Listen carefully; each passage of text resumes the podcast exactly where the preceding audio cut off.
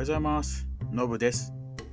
この番組では、笑えてちょっとためになる、うん十年前の私のアメリカ留学エピソードを配信していきます。留学に興味のある方、英語に興味のある方はもちろん、単に笑える話を聞きたいなという人にもおすすめですので、ぜひ気軽に聞いてみてくださいね。それでは始めましょう。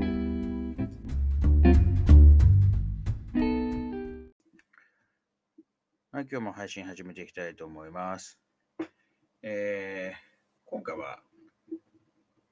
Towson University、まあ、 Towson State University ですね、当時は。はい。えー、もともと、まあ、自分が入る予定だった大学についてからの話を、えー、しようと思います。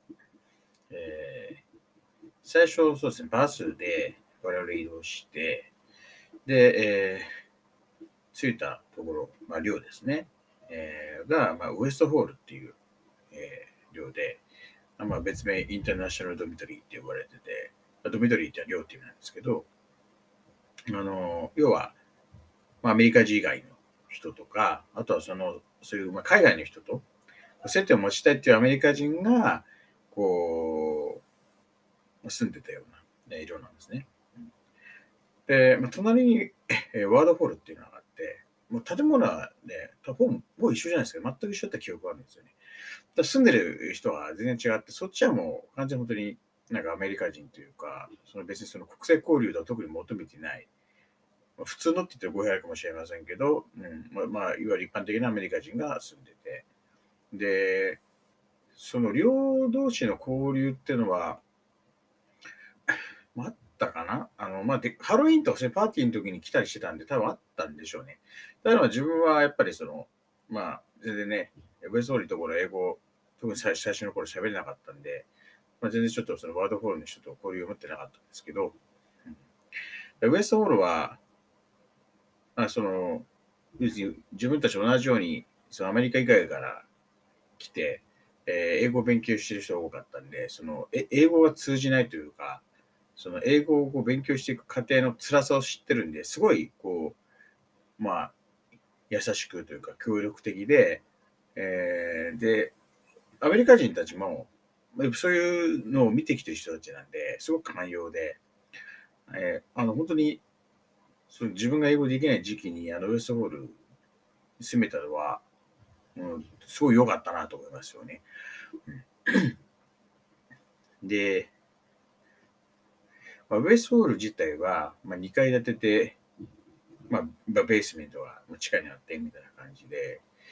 で、多分ね、1階が男で2階が女みたいな、確かそんな感じの分け方だった気がしますね。うん。玄関入って目の前にドンとトイレがあって、で、あとはバーとこう左右にこう廊下が伸びてて、うん。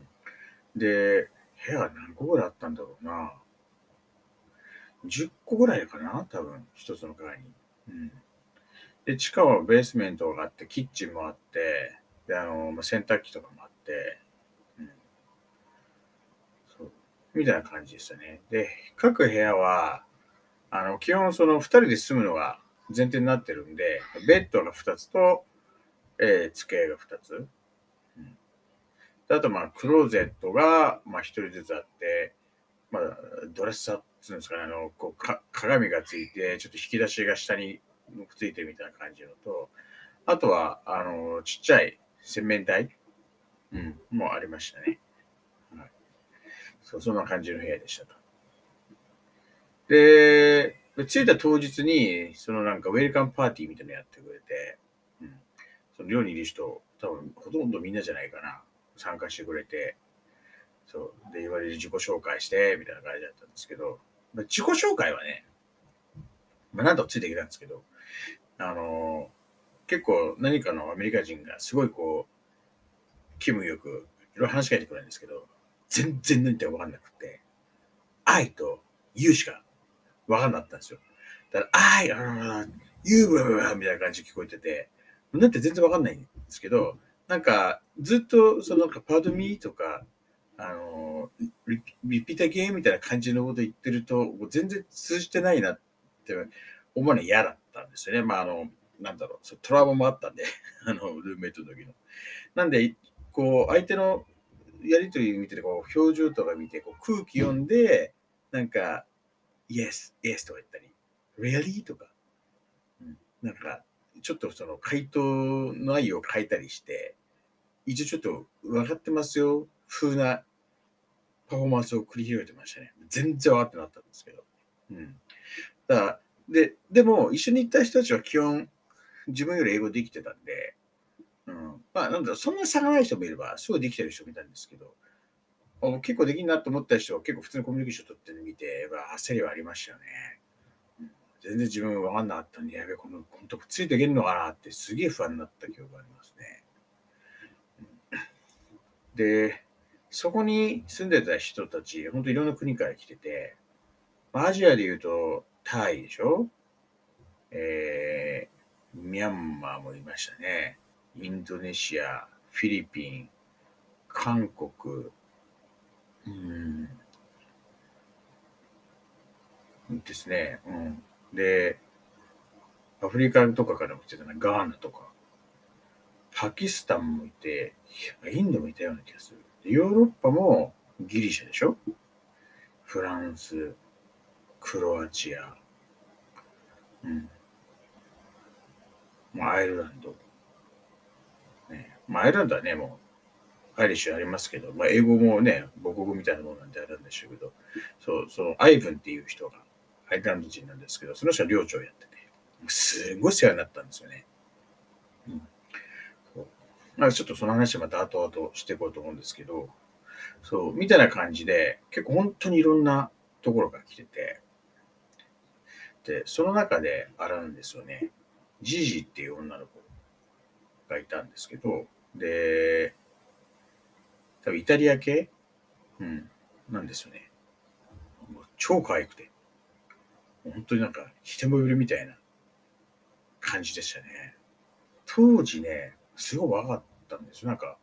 早く入ってきてる。頭良かったんでしょうね。なんかすごい若く入ってて、自分たちは19とか18とかで行ってる中で、なんかそれより年下った記憶があるんですよ。17とか。でもなんかね、向こうの人たちって大きいんで、自分たちは年下で全然見えなかった。あの、めちゃくちゃ可愛かったっていう。もうなんかそういう印象すごい強かったですね。うん、で、まあね、えー、まあそういう時事とか、他の人ともこういろいろ交流がこうあったんですけど、まあまあでも最初にやっぱ語っとかなきゃいけないのは、ルーメイトですね。で、さっきね、アフリカから、ガーナからって人だって言ったんですけど、ガーナ人がルーメイトだったんですよ。で、最初はね、結構気さくで、